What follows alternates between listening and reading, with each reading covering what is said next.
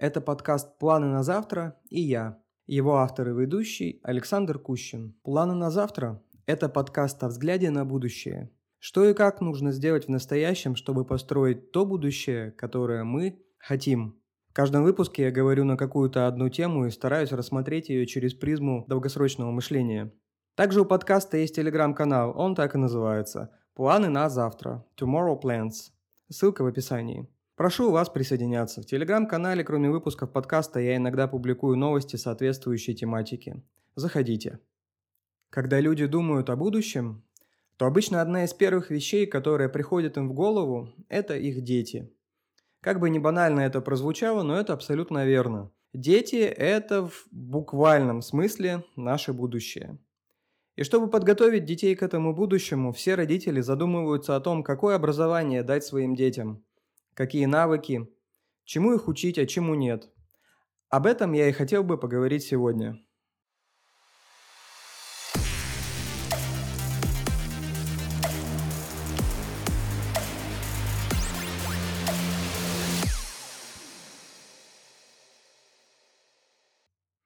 Вопрос передачи знаний будущим поколениям был актуален всегда. Даже животные заботятся о своих детях и не отпускают их в самостоятельную жизнь без надлежащего обучения.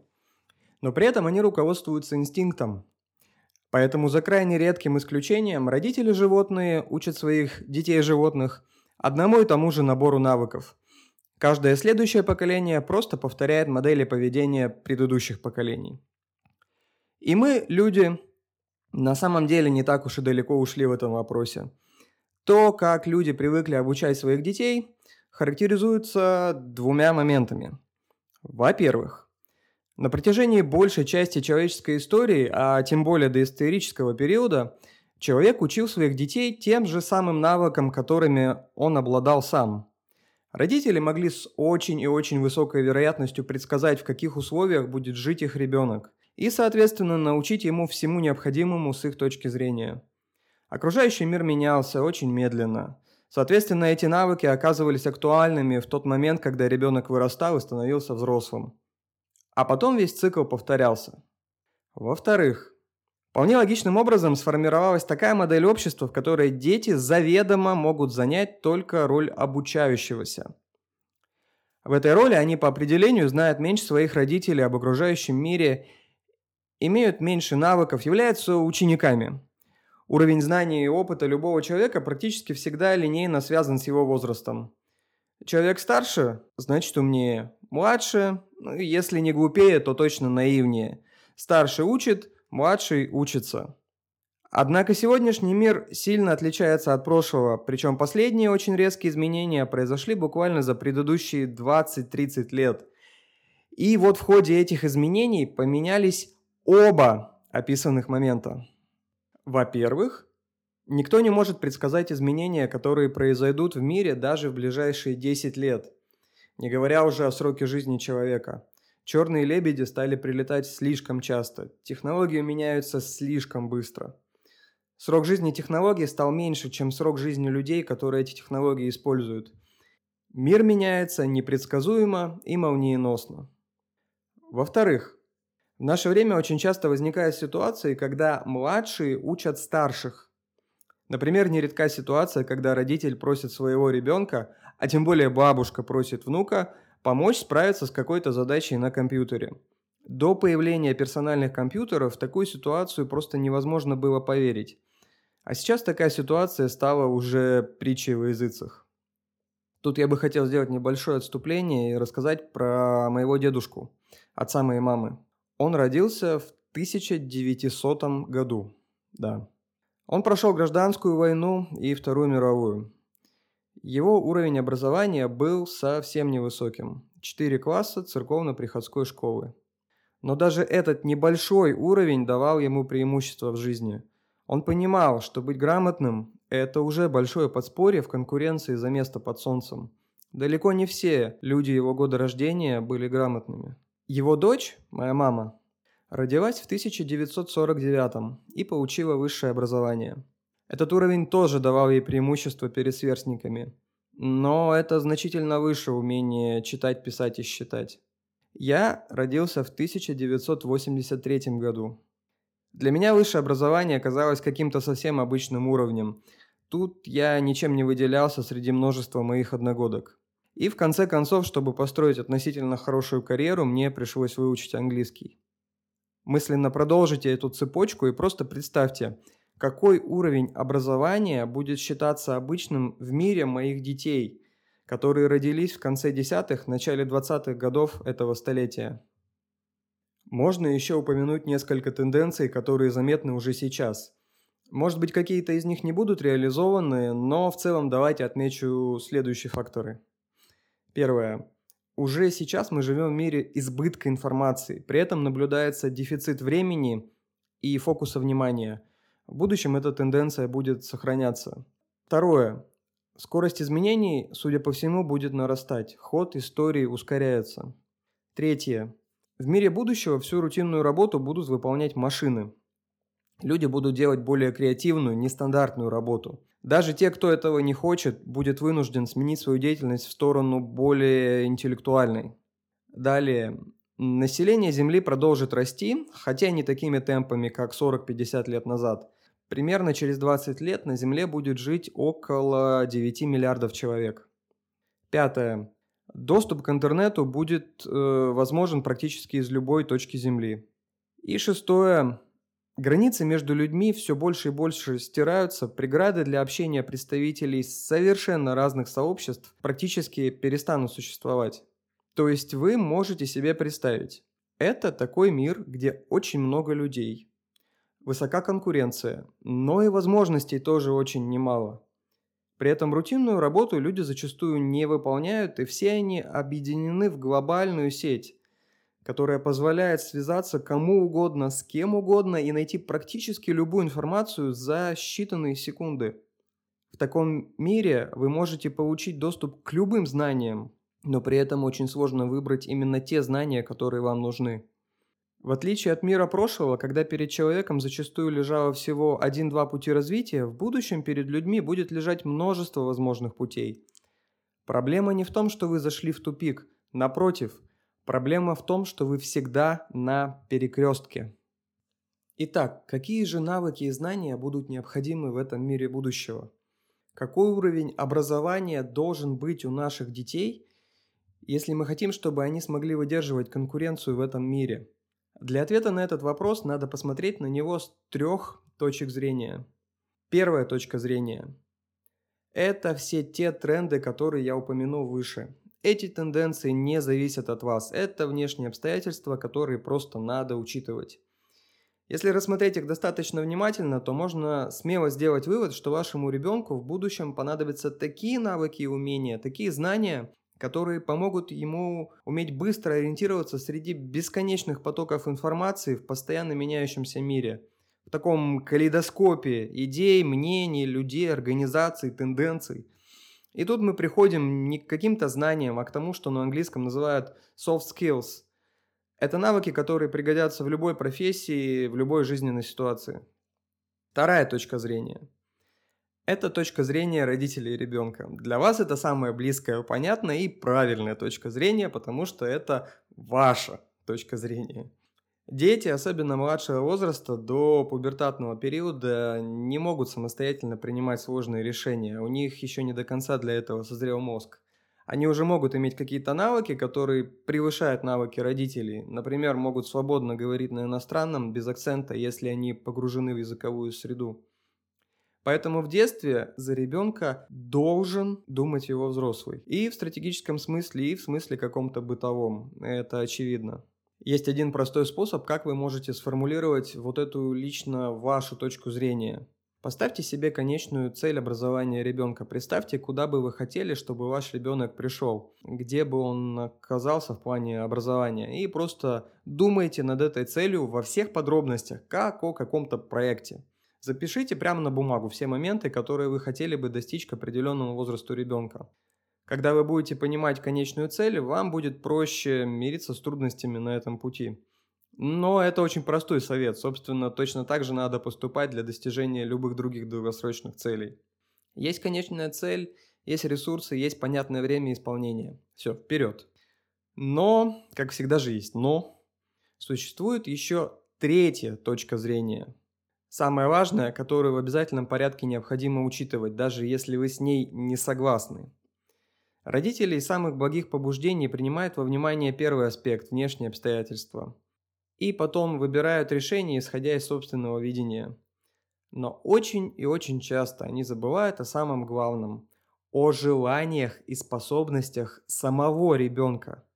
Вы можете сказать, что я противоречу сам себе, потому что только что я говорил, что взрослый должен думать за ребенка. Да, это так. Только взрослый должен принимать во внимание все обстоятельства, в первую очередь личность самого ребенка. Если поставить типичным родителям вопрос о том, каким должно быть их чадо, очень часто можно услышать, что оно должно быть послушным.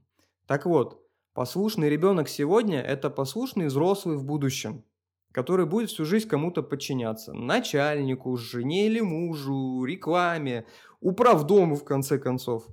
У такого человека не будет и капли самостоятельности. Вы хотите, чтобы ваш ребенок вырос в такого взрослого? Не думаю.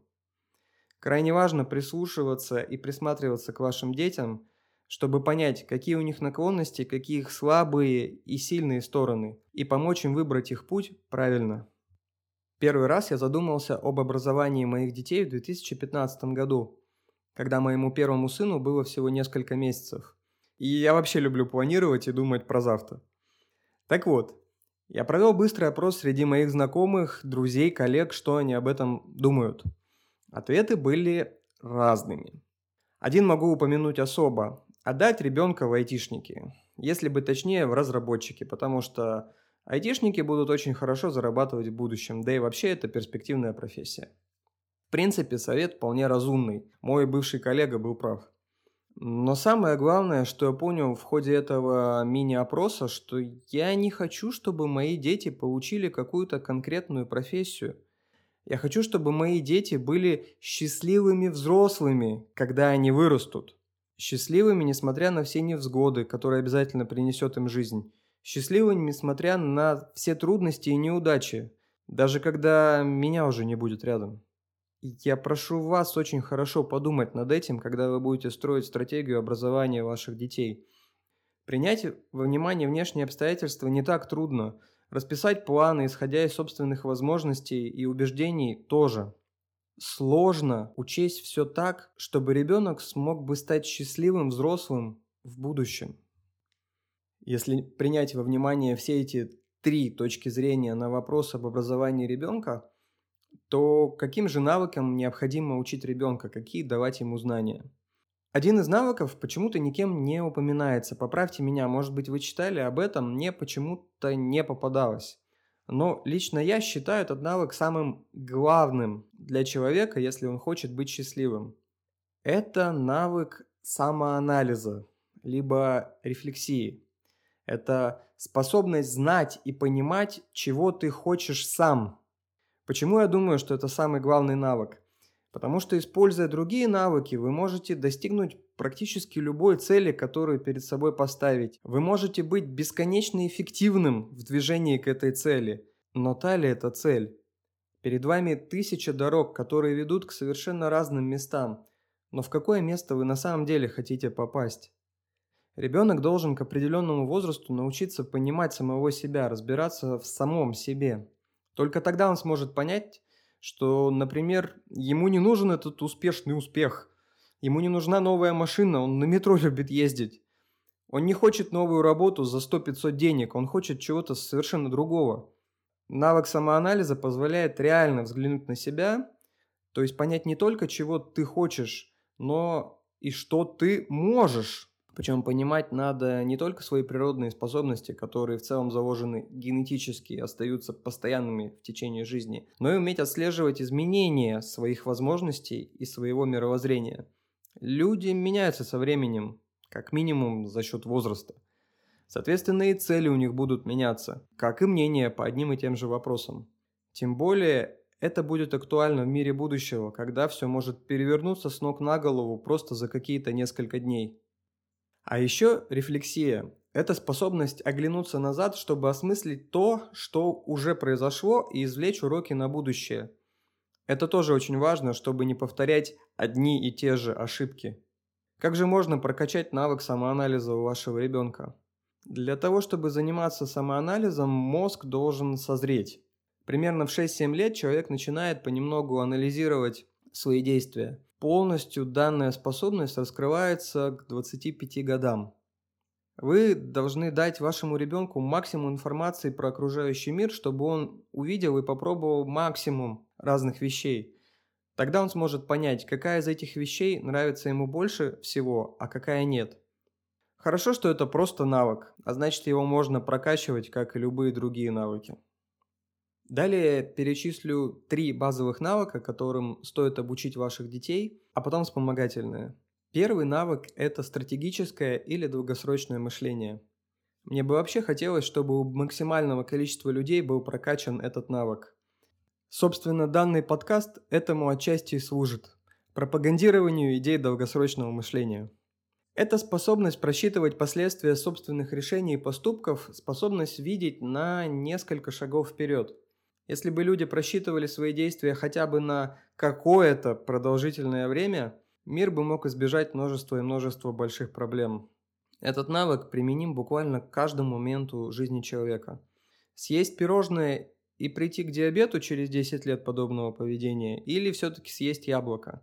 Выйти из несчастливых отношений сейчас, не тянуть резину? Или разойтись через 5 лет, но с еще более тяжелыми последствиями? Пойти работать за небольшие деньги на какой-то год-два, но зато с интересной перспективой? Или пойти сразу на средние деньги, но без перспектив роста? Такие решения сопровождают нас всю жизнь. Прокачать этот навык у детей можно довольно простыми методами. Игра в настольные игры, в шахматы, например. Кроме того, давайте детям ошибаться, чтобы они видели последствия своих действий с течением времени. Не сделал домашнее задание, получил двойку. Есть причина, будет следствие. Вторым навыком я упомяну стрессоустойчивость, либо навык преодоления трудностей. Если вы почитаете биографии большого количества успешных людей, которые изменили мир, чьи имена, как говорят, вписаны в историю, то вы увидите некий набор плюс-минус одинаковых характеристик.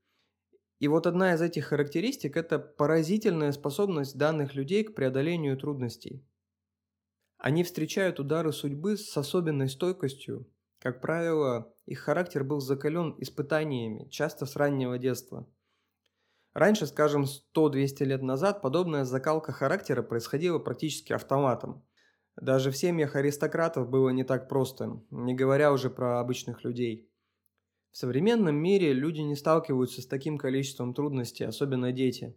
Мы стараемся оберегать их от невзгод – но, к сожалению, когда ребенок вырастает и попадает во взрослую жизнь, она сразу дает ему поддых. Поэтому наша задача как родителей – это научить наших детей справляться с трудностями, в том числе с тем стрессом, который непременно возникает у каждого на пути. Как же можно научить этому навыку? Ставьте перед ребенком трудные задачи. Не те, которые он вообще не может выполнить, ни в коем случае. Это путь к фрустрации и разрушению самооценки – а те, которые он может решить, но только приложив значительные усилия. Спорт, практически любой, дают такую возможность.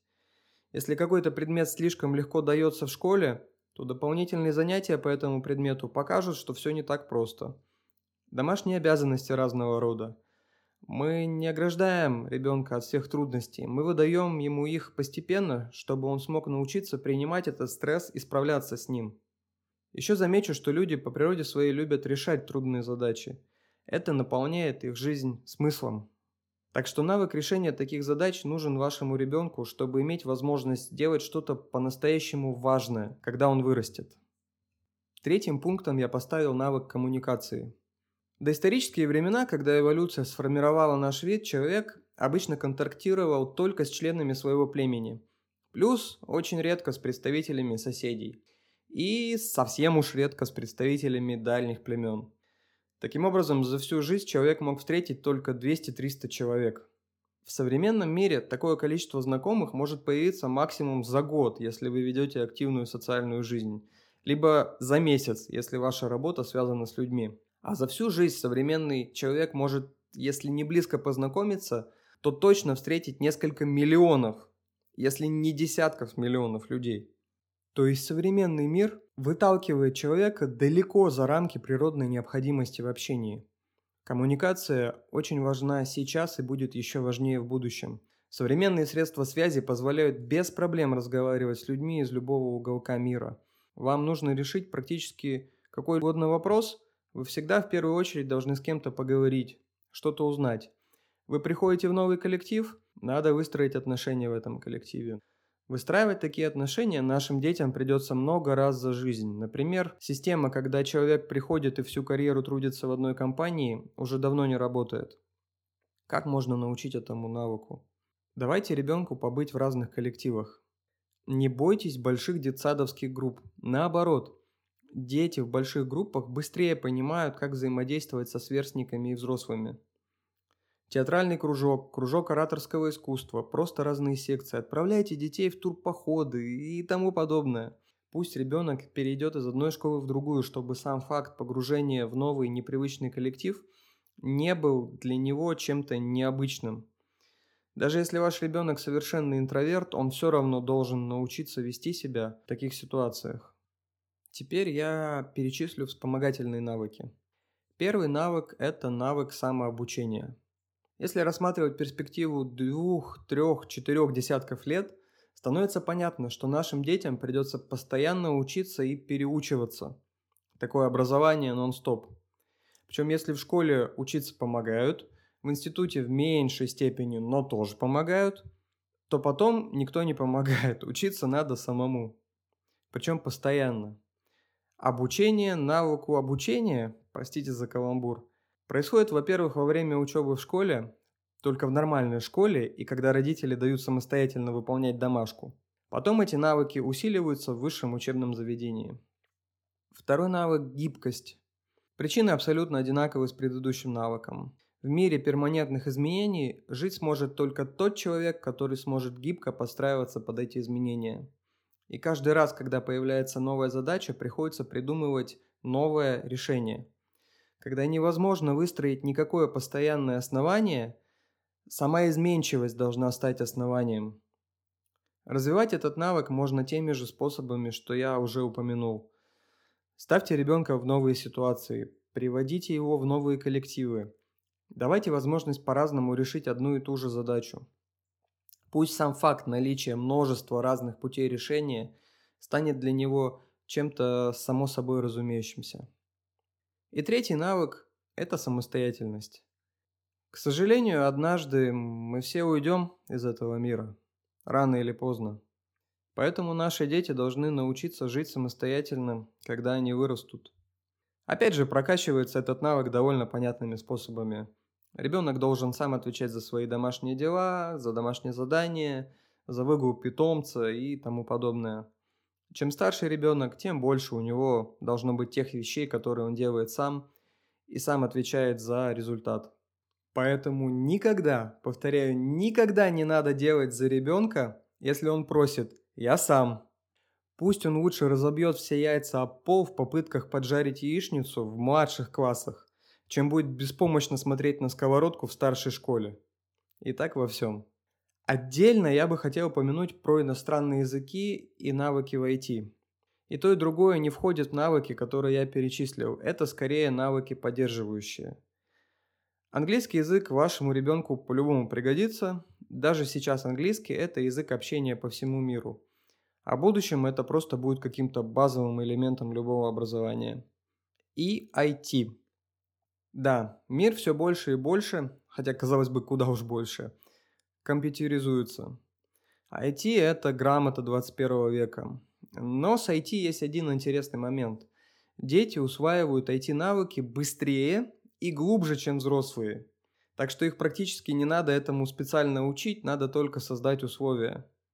Поколение, родившееся после примерно 2000 года, это люди digital native – то есть, если переносить метафору знания языков на знание IT, то они говорят на цифровом языке с рождения без акцента.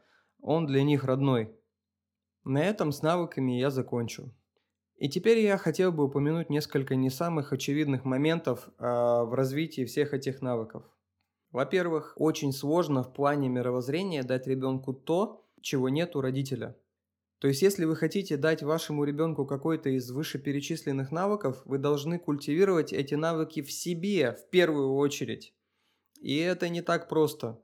Вы уже взрослый человек, вам сложнее приобретать навыки, если они не были заложены в вас с детства. С другой стороны, у вас есть одна из самых действенных мотиваций – счастье ваших детей. Во-вторых, начинать прививать такие сложные навыки и планировать образование вашего ребенка необходимо с самого раннего детства. Если не с первого слова, то по крайней мере с трех лет это точно. Не нужно садить ребенка на плотный режим обучения в три года. Нет. В каждом возрасте должны быть свои методы и цели. Но вы должны думать о том, чему, как и зачем учатся ваши дети уже с их самого раннего возраста. Итак, вот вы решили заняться стратегией образования вашего ребенка. В любом случае, вы будете выбирать систему образования из доступных вам. Но я бы хотел проговорить все основные варианты и обсудить, для чего все-таки нужна школа. Самое главное, что необходимо понять про любую массовую систему образования в любой стране, это тот факт, что данная система создана не для передачи каких-то конкретных знаний, хотя и это тоже. В первую очередь школьное и дошкольное образование созданы для того, чтобы дать навыки жизни в том социуме, в котором ребенок растет, к которому он будет принадлежать, когда он вырастет и вступит во взрослую жизнь. Школа – это не про математику или литературу. Школа – это про выстраивание отношений, про жизнь в коллективе, про мальчиков и девочек, про то, что у какого-то учителя могут быть любимчики, а другой учитель может и не взлюбить без особой на то причины. Школа – это про дисциплину, про ответственность, про друзей и про недругов, про первую любовь и про первую драку до крови.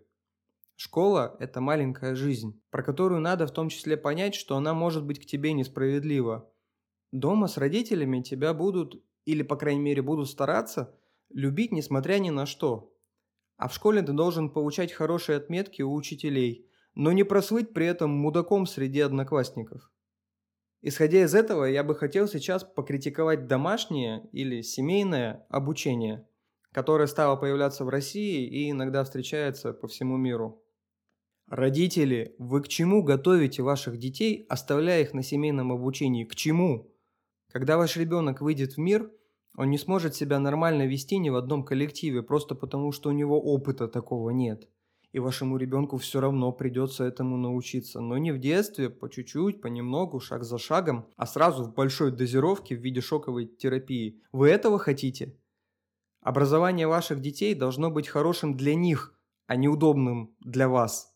Сюда же все закрытые школы. Еще, например, школы с раздельным обучением мальчиков и девочек – Любая школа, которая сильно отличается от той жизни, в которой будет жить ваш ребенок, когда он вырастет, это неправильная школа. Просто поймите, что образование нужно вашему ребенку в будущем, а не вам сегодня. Этот подкаст называется «Планы на завтра». Так вот, я вас и прошу, представьте ваших детей в этом самом завтра. Не вас, а ваших детей. В будущем жить не вам, а им – Детей надо подготовить к миру будущего, а не к миру настоящего, и уж тем более не к миру прошлого. Ладно, покритиковал, теперь вернемся к выбору школы и других учебных заведений. Конечно, не все и далеко не всегда имеют какой-то выбор. Иногда есть всего одна школа во дворе, и именно туда пойдет ваш ребенок учиться. Поэтому добирать придется разнообразными внеклассными занятиями. Но в целом некоторый выбор есть всегда, поэтому надо понимать, как вообще устроена система образования. Есть несколько уровней образования, они по-разному называются в разных странах, но в целом это дошкольное образование, младшая школа, средняя школа, старшая школа и высшая школа. Дошкольное образование. Цель дошкольного образования – это чтобы ребенок научился взаимодействовать с окружающим миром – формулировать свои желания, общаться со взрослыми, соблюдать простые правила. Знания о мире на этом этапе тоже должны даваться, но это не самое главное и не самое важное. Поэтому смело отдавайте в местный садик, который есть у вас из доступных. Я уже говорил, большая группа не значит плохо. Наоборот, ребенок познакомится с большим количеством ситуаций. Младшая школа. Цель младшей школы – это научиться учиться в школе. Писать, читать, считать, собирать портфель, отвечать на уроки, вовремя делать домашние задания, задавать вопросы, если что-то непонятно. Вот это вот все. Снова могу сказать, что можно отдавать местную школу, которая где-то рядом у вас. Младшая школа – это базовые навыки обучения, вы их получите практически в любой школе. В целом, любая школьная программа рассчитана на обычного ребенка, у которого разные зоны мозга созревают с разной скоростью и в определенном порядке. Поэтому и программа создана так, чтобы он мог справиться со всеми этими задачами. По крайней мере, до конца младшей школы можно смело ходить в обычную школу, просто потому что они все устроены примерно одинаково. И еще, до средней школы, то есть примерно до 10 лет, необходимо напирать на те предметы, которые получаются хуже всех. Другими словами, надо прокачивать слабые стороны. Это делается для того, чтобы в будущем это не стало причиной откровенных провалов, чтобы этого слабого места не было. А вот после 10 лет уже нужно прокачивать сильные стороны, чтобы они стали драйверами общего роста и дали хороший старт для всей жизни. Мы подходим к интересному. Средняя школа. В средней школе ваш ребенок проходит этап взросления, подростковый возраст со всеми его проблемами, неудачами и успехами. В этом возрасте дети начинают отдаляться от своих родителей. Если раньше они полностью следовали за вами, для них самой важной частью их жизни была семья, то теперь для них более важным становится их окружение. Те люди, с которыми они общаются в школе, учителя, преподаватели в кружках и секциях, другие дети – Поэтому очень важно, чтобы ребенок оказался в хорошем окружении. Постарайтесь направить его в самую хорошую школу из доступных вам. Пусть это будет не совсем удобно в плане логистики, пусть это будет сопряжено с дополнительными финансовыми затратами. Отдаление от родителей – это неизбежный и абсолютно правильный этап развития личности. И любой человек должен пройти его в соответствующем возрасте – причем лучше всего не позже, не раньше, а именно в пубертате. Подростковый возраст – это вообще наиболее сложный период становления психики. Старшая школа. В старших классах дети и их родители уже должны понимать, какие у этих детей наклонности, что получается лучше, что хуже, в какой сфере они собираются продолжать свое образование и примерно в какой области потом работать. И это уже родительская обязанность – отправить детей в школу, соответствующую желаниям и способностям детей, чтобы они могли максимально погрузиться в необходимые предметы и подготовиться к поступлению в высшее учебное заведение. То есть старшая школа – это такая длинная подготовка к следующей ступени образования. В старшей школе дети должны много учиться, прямо вот чтобы времени на ничего не делание оставалось совсем немного. Будем реалистами. Если вы хотите, чтобы ваш ребенок продолжил образование в приличном вузе, он должен закончить школу с хорошими отметками и с достаточно высоким уровнем знаний. Возможно, по ключевым предметам вам придется взять ему репетиторов, если нет возможности пойти в школу с профильными предметами. Да, это может быть сложно для ребенка. Нагрузка будет достаточно высокая. Но в итоге можно будет поступить в хорошее высшее учебное заведение. Вы можете сказать, что в хорошее не поступишь без денег, и будете отчасти правы, но только отчасти. При достаточно высокой успеваемости можно поступить и на бесплатное. Причем это справедливо не только для России, но и для многих стран Европы. И вот мы добрались до высшей школы. Я не думаю, что среди слушателей этого подкаста есть люди, которые сильно сомневаются в необходимости получения высшего образования. Э, тем не менее, проговорю. В среднем по миру уровень доходов явным образом коррелирует с уровнем образования. А еще люди с высшим образованием могут выбирать более интересную и осмысленную работу, что напрямую влияет на уровень их счастья. Хорошо, к выбору высшего учебного заведения и специальности нужно подходить очень тщательно по нескольким причинам. Во-первых, первый вуз навсегда останется первой строчкой в резюме. Конечно, через 10 лет карьеры это уже будет не так важно, и нанимать человека будут по его опыту и фактическим умениям, но все-таки это немаловажная часть резюме. Во-вторых, выбранная специальность полностью повлияет на всю карьеру и на всю жизнь. Я согласен с мнением, что в будущем нашим детям придется менять профессию несколько раз за свою жизнь. Соответственно, от институтской специальности человек может уйти очень и очень далеко. Но первоначальная подготовка является очень важной базой для дальнейшего развития. В-третьих, Высшее учебное заведение – это один такой огромный нетворкинг. И чем лучше окружение вашего ребенка во время учебы, тем больше вероятность, что он познакомится с людьми, которые могут помочь ему в будущем. Люди из топовых учебных заведений всегда держатся друг за друга, помогают друг другу строить карьеру или бизнес. Это очень и очень правильная инвестиция на всю оставшуюся жизнь. Может быть, вы дослушали до этого момента, и у вас давно назрел один вопрос. А где взять на это все деньги? Да, далеко не у всех есть возможность отдать ребенка в топовую школу, а после нее отправить учиться в Сорбонну. Это так, но самое главное в образовании детей – это выстраивание стратегии образования с самого детства и до окончания вуза. То есть я говорю о временном промежутке в 20 лет – это самое, что ни на есть долгосрочное мышление. За такой период времени, скорее всего, изменится и ваша работа, и ваше место проживания, и еще тысяча других вещей. Поэтому, если вы сразу понимаете, пока ребенку еще три года, что вы не сможете его отправить в хорошую старшую школу по причине отсутствия таковой в вашем городке, может стоит подумать о переезде? Или если вы видите, что за образование ребенка придется платить, то может стоит начать откладывать на него с самого детства этого ребенка, а самому начать делать карьеру? С другой стороны, я понимаю, что ничего никогда не бывает идеально. Например, переехать пока никуда не получается, но учиться же надо где-то прямо сейчас. Поэтому исходите из ваших возможностей, но никогда не пускайте все на самотек. Ищите варианты, думайте, стройте стратегию – Никто не знает вашу ситуацию и ваших детей лучше вас. Нет возможности попасть в хорошую школу? Добавляйте репетиторов. Нет возможности отдать в какой-то кружок, который развивает вашего ребенка в вашем городе? Сейчас есть множество вариантов онлайн. И так далее, и тому подобное.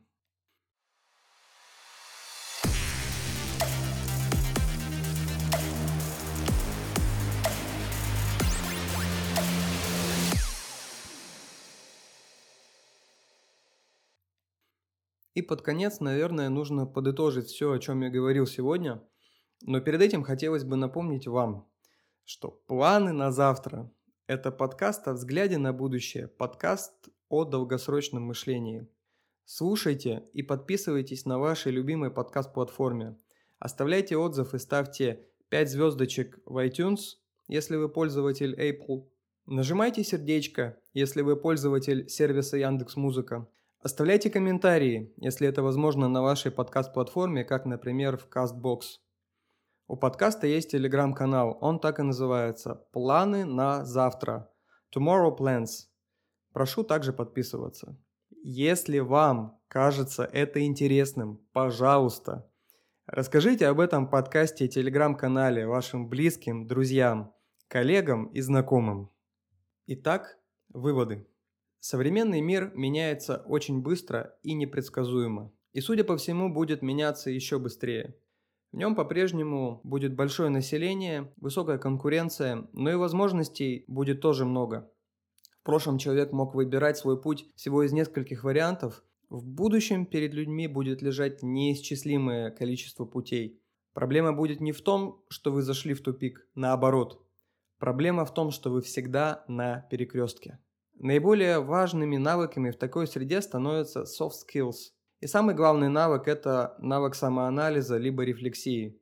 Человека можно натренировать быть очень и очень эффективным в достижении любых целей. Но если это не его цели, не то, чего он хочет сам, то такой человек никогда не будет по-настоящему счастлив.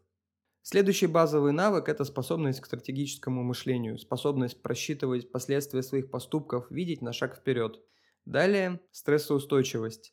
Жизнь будет иногда поворачиваться спиной к вашим детям, и им нужно научиться выдерживать удары судьбы. Потом навык коммуникации. Вашим детям предстоит встретиться с очень большим количеством людей на их жизненном пути, пройти через десятки разных коллективов. Вот еще три навыка, которые будут дополнять уже упомянутые. Самообучение, гибкость и самостоятельность. Обучить своих детей всем этим навыкам вы сможете только если вы сами развиваете их в себе. Очень сложно научить тому, чего не умеешь сам. И заниматься этим надо с самого раннего детства ваших детей. Школьное и дошкольное образование в первую очередь позволяют ребенку научиться жить в том мире, в котором он окажется, когда вырастет. Отдавайте ваших детей в садик и в школу. Не нужно оставлять их дома. Им все равно рано или поздно придется покинуть отчий дом и выйти из-под вашей опеки. До средней школы для ребенка главным местом в мире остается семья. Поэтому можно не стараться отдать его в какую-то особенную школу, достаточно просто хорошей. Средняя школа – это период пубертата. В этом возрасте дети начинают отдаляться от семьи, они взрослеют, окружение начинает играть более важную роль. Важно, чтобы в этот период они оказались в правильном окружении, чтобы у них перед глазами были правильные примеры поведения. Старшая школа – это подготовка к поступлению в ВУЗ по направлению, которое соответствует желаниям и способностям ребенка. Ни в коем случае не выстраивайте образование ребенка так, как будто вы выстраиваете его для себя. Ваш ребенок – это совершенно другой человек, который обладает своими уникальными качествами. И ваша обязанность, как родителя, учесть эти качества и помочь ребенку их максимально раскрыть. Образование детей – это очень длительный проект. Речь идет о более чем двух десятилетиях. И в этом проекте вы по умолчанию участвуете с того самого момента, когда ваши дети родились. Так что начинайте думать об их образовании сразу же. На этом я прощаюсь с вами до следующего выпуска. Обязательно подпишитесь на телеграм-канал и расскажите всем вашим друзьям и знакомым про этот подкаст. И помните, мы не можем изменить прошлое, но мы можем сделать что-то в настоящем – чтобы построить то будущее, которое мы хотим.